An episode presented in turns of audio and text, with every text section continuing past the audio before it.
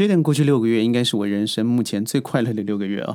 因为少了顾问，少了孩子的照顾，对于自己呢，是一个真的很快乐的自由人，到处跑，到处走，同时无心插柳，还得到了很多在内地也好，在国际上面也好的一些咨询、教育、顾问的机会。嗯，说到如此，我就开始盘盘算了，我今年马上要出国到了美国去，看了一下这个整个飞行的路程，我从东岸到西岸，从 San Francisco 一直到了 Philadelphia，我发现呢，我一直在查询的过程。成映入眼帘的，真的都是僵尸人的问题。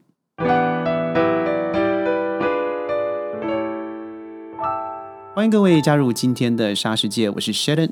什么是僵尸人呢？如果你听到 Philadelphia 费城啊，这个肯辛顿大道，那我相信您就知道了，在路上有很多人因为过度的吸食呃阿片，所以造成最后的结果就是自己啊不能自己，好像僵尸一般的在路上行走。同样的问题不止在费城，同时在 San Francisco 费呃三藩市或者是 Los Angeles 的路上，而且是市中心的精华。地段都可以看到这样子的一个问题，但是我觉得棘手的不只是这些人呢，虽然他们占据了真的这些所谓的精华区，当然不止这三个城市，我觉得是今年，也就是加州州政府所通过的四十七号提案，我们都知道提出的九百五十元以下的偷窃不再是重罪，也是 felony，而是轻罪 misdemeanor。Oh my god！所以这意思就是什么呢？当你偷窃低于九百七呃九百五十块美金以下的时候呢，这些都不算是重罪了。所以导致大批的犯罪分子涌涌进超市了，或是各大商店啊，名正言顺的偷窃东西，而身旁的保安或是警察呢，就是袖手旁观，因为都知道结果怎么样嘛。所以导致很多的商店不是加了铁门，那就是被迫关门。对于这种。守法守纪的市民或是商家来说，真是情何以堪呢？这就是我们知道的零元购。事实上，在大拼搏美国啊，民主政治正在持续的倒退。我们可以看得出来，民众的生活品质下降。大多数的市中心黄金地段，不是毒贩、瘾君子、无家可归的人呢，就是我们所谓的抢劫犯案，处处频传。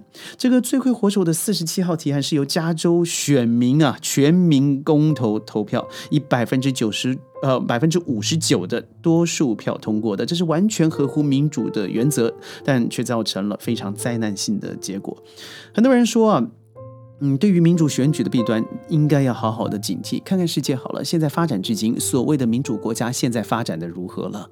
真的，你好好看，您先把自己的心里的意识形态放在两边，你会发现，靠近大平国美国的这些南美国家都是穷的。而这些就是所谓的美国的后院，譬如说，我们都知道巴西有个名言嘛，对不对？在这个《百年孤独》里头提到，巴西呢离美国太近，离天堂太远。所说的就是我们把一切都放进了这个国家，但我们自己得到了什么呢？想想看，美国不过占全世界的人口百分之五，但是毒品的消耗量有百分之八十是在美国给消耗的。所以这个四十七号的提案呢，就是源自于一些所谓自己认为进步派的检察官，认为加州的监狱早就人满为患了。如果呃提案通过的话，可以大幅度的减少被定罪的犯人。就这样想哎，也就这么样的一厢情愿。而他们认认定那些窃取小量财物的人呢，多半都是经济上的弱势群体，社会应该对他们有所宽容。所以当年我记得投案的时候啊，嗯，《纽约时报》或者是《洛洛杉矶时报》。旧金山纪事报等等自由派的主流媒体都发表社论，强烈支持。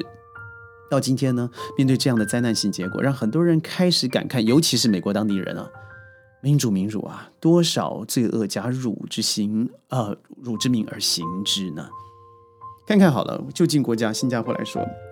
我们非常重视的是效果导向，不断的试错，在实践中呢，我们一直修订改善。我们觉得不会被选举政治引发的民粹情绪给左右了，所以这样子可以落实长期规划的优势了。你看看吧，美国近年来的基建有多么的落后。这就是源于每一任的政府啊，只关注自己的短期利益，长期的基建根本没办法获得预算呢。譬如说，Joe Biden 好了，一年前夸下海口要新建美国重建计划，记得吗？Build Back Better（BBB） 方案嘛，对不对？现在根本是镜花水月，可望而不可及，成为美国政治甚至世界政治圈里头的笑柄。再看看我说新加坡好了。都是以长期主义的规划，精心呃筹备未来的蓝图，非常小心谨慎的执行。所以有时候会觉得好像不是很有效率，但是远的来看，它非常的有效率。从呃炼油厂到和中国合作的高铁与高高速公路网，都是举世瞩目的成就，也就是美国政治民粹短线炒作相对的对比了。所以我觉得。贤能政治啊，才是最重要的一个国家在呃上台了以后应该进行的。看看今年好了，有多少的这些违法犯纪的官员呢，在内地以几百万计哦贪官落马了，而获得了民众的强烈支持。就拿薛旦在北京这一圈好了，有多少人告诉我们，不是相信党而已。而是在整个环境里头，我们真的的确感受到，第一个治安提升了，效率提升了；第三个，我们的生活水准提升了。虽然物价有点失衡，因为你看房价也好，吃饭也好，交通也好，食衣住行每一个都面对钱钱钱钱钱，但这和全世界大环境啊是有主主要的关系的。当然，也美国的这个大量印钞绝对不可避讳。所以有的时候，我觉得。嗯，目的还是要刀口向内哎。对于自己本身长得瘤啦、长得不好的东西，你要合法的而且合理的去面对它，把这个坏的东西拿掉了，才可能让真正合法守纪的人觉得，哎呀，我这样子奉公守法、扬眉吐气，我觉得在这里头真的是一个正面的磁场。所以，如果很多人因为自己的官官相护导致民不聊生，这才是真正政治上面的一个毒瘤。你看，今年就是最近了啊，马来西亚的这个政治圈引爆的，那不就是国际机场的官员收贿的案件吗？这个东西绝对不是只有现在，它这真的只是 iceberg 一一个冰山的一小角落而已。有多少人呢，在这个光天化日之下，真的行黑暗之事？他做了很多是用自己可能的力量，那其实只是一小点啊。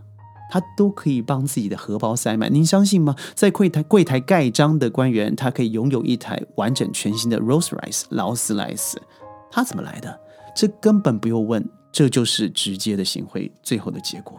这样最后呢，人民不会相信你啊。所以你看看现在好了，嗯，我拿嗯新加坡的乌节路，或是北京我刚去的王府井大街，或者是上海的南京东路来说，你绝对不会看到。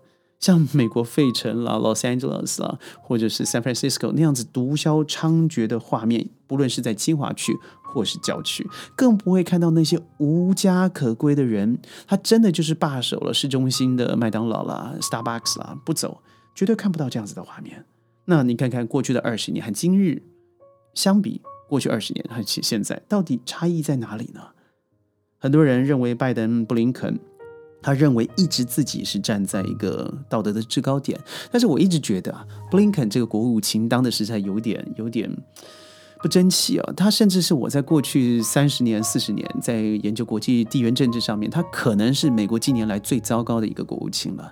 目前为止，我真的没有看到他拿出任何的实证对于国家。他总是，呃，这个率领这个主帅出出出团，然后到最后呢，什么东西都没拿到，回了去，好像做了一些正确之事、正义之事，但是空手返回。